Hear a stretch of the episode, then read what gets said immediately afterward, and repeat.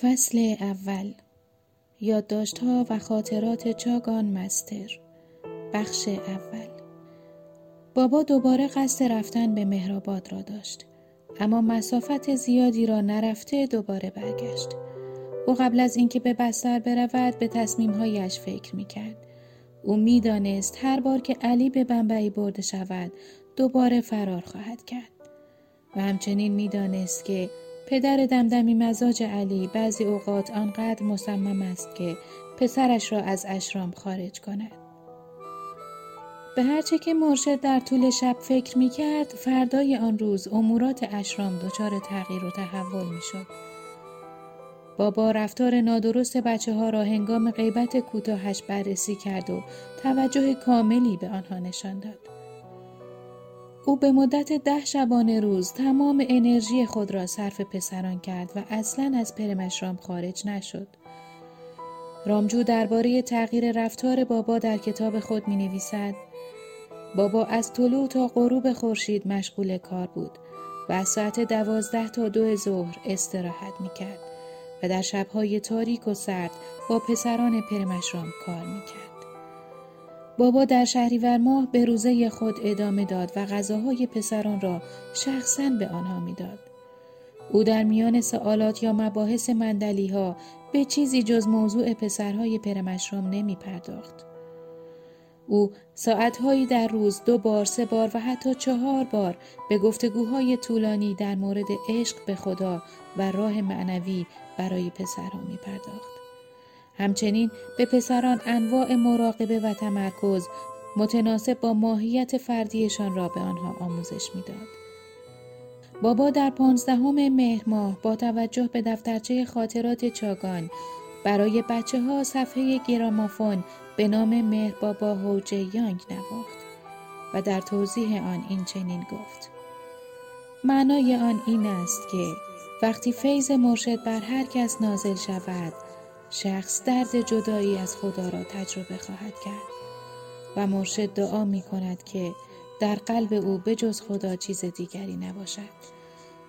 بابا به پسرها گفت که زمانی به قلبهای آنها وارد خواهد شد که امیال پست و منیت و خودخواهی آنها از بین برود. اگرچه گاهی اوقات دیده می‌شد که بابا به خواب عمیق فرو برود اما می توان گفت که او در واقع اصلا نمیخوابید. یعنی برای شخص به خدا رسیده چیزی شبیه خواب وجود ندارد. این موضوع عجیبی است. زیرا بابا در هر حالتی مشغول کار بود. باز هم رامجو از مشاهدات خود از رفتار بابا می نویسد. بابا تمام شب در حال رفت و آمد و بررسی پسرها بود که ببیند چگونه آنها از دستوراتش پیروی می کنند و هر وقت لازم بود به آنها کمک می کرد. در طول تحصیلات منظم بچه ها به بازی هایی مشغول می شدند و بابا نیز در بین آنها حضور داشت.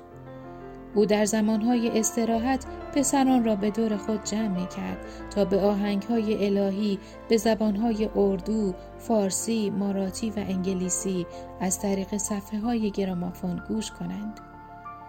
اگرچه در این بره از زمان پسران مهرشرام در بخشی از اشرام توکا اقامت داشتند که بابا مخصوصا آن را مهرآباد نامیده بود گروه های کوچکی از آنها غالبا برای دیدن بابا به حضور او می آمدند.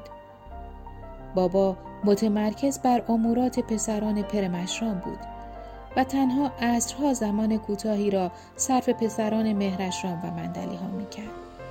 او این جلسات را درست سر ساعت هشت و نیم شب به پایان می رسند. زمان اختصاص داده شده به مریدان بزرگسال به نیم ساعت محدود می شد. سرسپردگان بزرگسال و گروه بزرگی از شاگردان ملاقات کننده این محدودیت را عمیقا احساس می کردند. حتی این نیم ساعت از لطف مرشد در نظر سرسپردگان آزادانه توسط مرشد داده نمی شد. به نظر می رسید که بابا آنقدر مشغول بود که از محیط اطراف و حواس خاکی آگاهی ناچیزی داشت.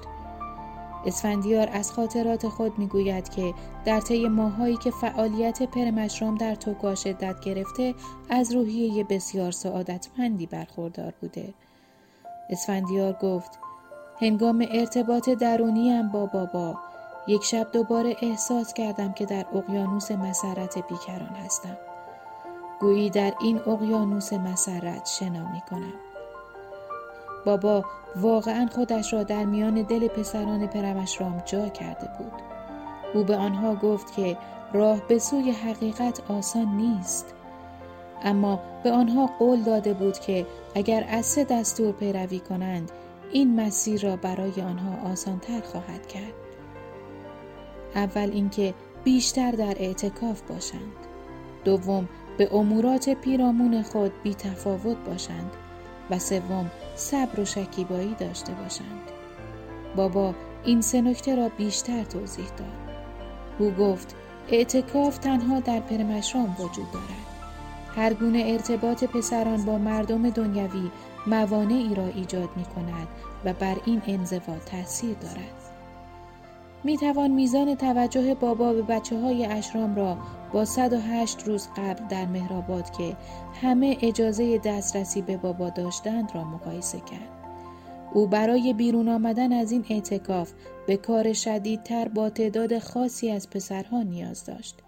فقط دو روز قبل از بیرون آمدن از این اعتکاف سخت بابا مسئولیت و قدرت کامل در مورد اداره تمام امور مهرآباد را به رستم ایرانی داد.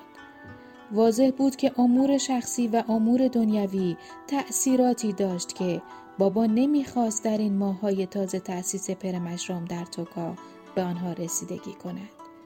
به همه ساکنان دستور داده شد که از دستورات رستم ایرانی پیروی کنند. به آنها گفته شد برای هر منظوری و تحت هیچ شرایطی به بابا نزدیک نشوند. حتی آقای رستم حق صحبت در مورد هیچ امور مهرآباد را با مرشد نداشت و به او دستور داده شد برای اداره مهرآباد بنابر صلاح دید خود رفتار کند. بابا خود را در موقعیتی قرار داده بود که بتواند توجه خود را کاملا بر پسران پرمشرام معطوف کند. او دوباره در اعتکاف قرار گرفت. اما این بار تنها با هدف تشدید تماس با بچه های پرمشرام. شدت کار بابا در توکا بسیار زیاد بود. بابا برای آموزش نکات الهی به بچه ها دائما به بخشهایی از کتاب های معنوی مراجعه می کرد. در شانزدهم مهر ماه بابا مستقیما کتاب کبیروانی را خواند که فصلی از این کتاب درباره رابطه صدگروه و کسانی که گرایش زیادی به معنویت داشتند اشاره دارد. بابا فرمود جدایی از خدا و دردهای مرتبط با آن ضروری است. مشکلات ناگواری در مسیر معنوی وجود دارد و حتی در حالی که با پسرها شوخی و خنده می کرد آنها می بایست از دستوراتش پیروی می کردند. و اگر آنها این کار را نمی کردند بابا می گفت که نمی تواند برای آنها کاری انجام دهد.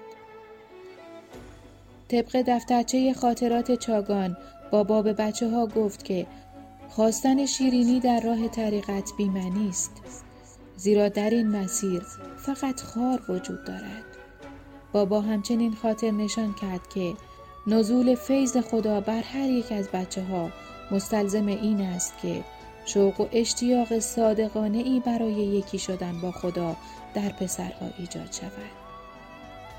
بعد از پایان این گفتمان پسرها از ساعت دو بعد از ظهر تا سه و نیم عصر به مراقبه پرداختند. سپس بابا با مندلی های مقیم توکا صحبت کرد و به آنها گفت در برخورد با پسران آنجا بسیار محتاط باشید و با لطافت و محتاطانه رفتار کنید. باید توجه داشته باشیم که هیچ چیزی موجب غم و اندوه آنها نشود. هدف ما باید این باشد که با آنها با ملایمت برخورد کنیم و با ذکر صفات دیگران در مسیر معنوی سعی کنیم آنها را به روحیه خداجویی دعوت کنیم. بابا می‌دانست که والدین پسرها می توانند هر زمان که می خواهند به توکا بیایند تا فرزندان خود را از پرمشرام ببرند. با وجود اینکه بابا می گفت بهتر است بچه ها را به والدینشان بسپاریم اما انجام این کار برایش دردناک بود. هدف او اطمینان داشتن از این بود که بچه ها در مسیر معنوی قرار بگیرند و حتی درد جدایی در بازگشت به دنیا از نظر معنوی به سود آنها می بود. بابا با اشاره به حضرت مسیح که به صلیب کشیده شده بود و شکنجه عظیمی را تجربه کرده بود گفت حتی اگر پسرها را به داربست ببندند تا فرار نکنند اهمیتی ندارد. و اگر پسری گریه کند نتیجه آتش عشق الهی است که در قلبش می سوزد. بابا گفت که از نتیجه آن خوشحال خواهد شد. و سپس فرمود زمانی که هر یک از پسران آتش خدا را داشته باشند بیشتر خوشحال خواهم شد. همان روز پس از ساعت پنج عصر بابا دوباره پسران را برای پیاده روی به ساحل رودخانه برد او هنگام گردش برای آنها چای تهیه کرد و قبل از بازگشت به اشرام با قایقی تزین شده گردش کوتاهی در رودخانه گدافری داشتند. بابا بعد از آرتی خطاب به پسران گفت اگر خدا را می‌خواهند باید بدون وقفه روی او تمرکز کنند. او به آنها گفت که در آغاز تمرین آنها آن را دوست ندارند اما نباید در انجام تمرین صبر و اراده راسخ خود را از دست بدهند. قبل از اینکه بابا برای استراحت برود از پسران پرسید آیا گفتمان اخیرش را درک کرده اند؟ برخی از بچه ها پاسخ دادند نمی توانند آن را درک کنند و عدهای گفتند که کمی از آن را درک کردند.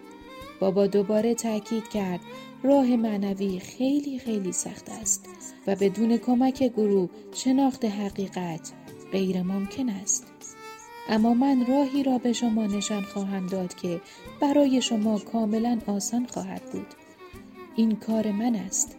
برای شما انجام خواهم داد.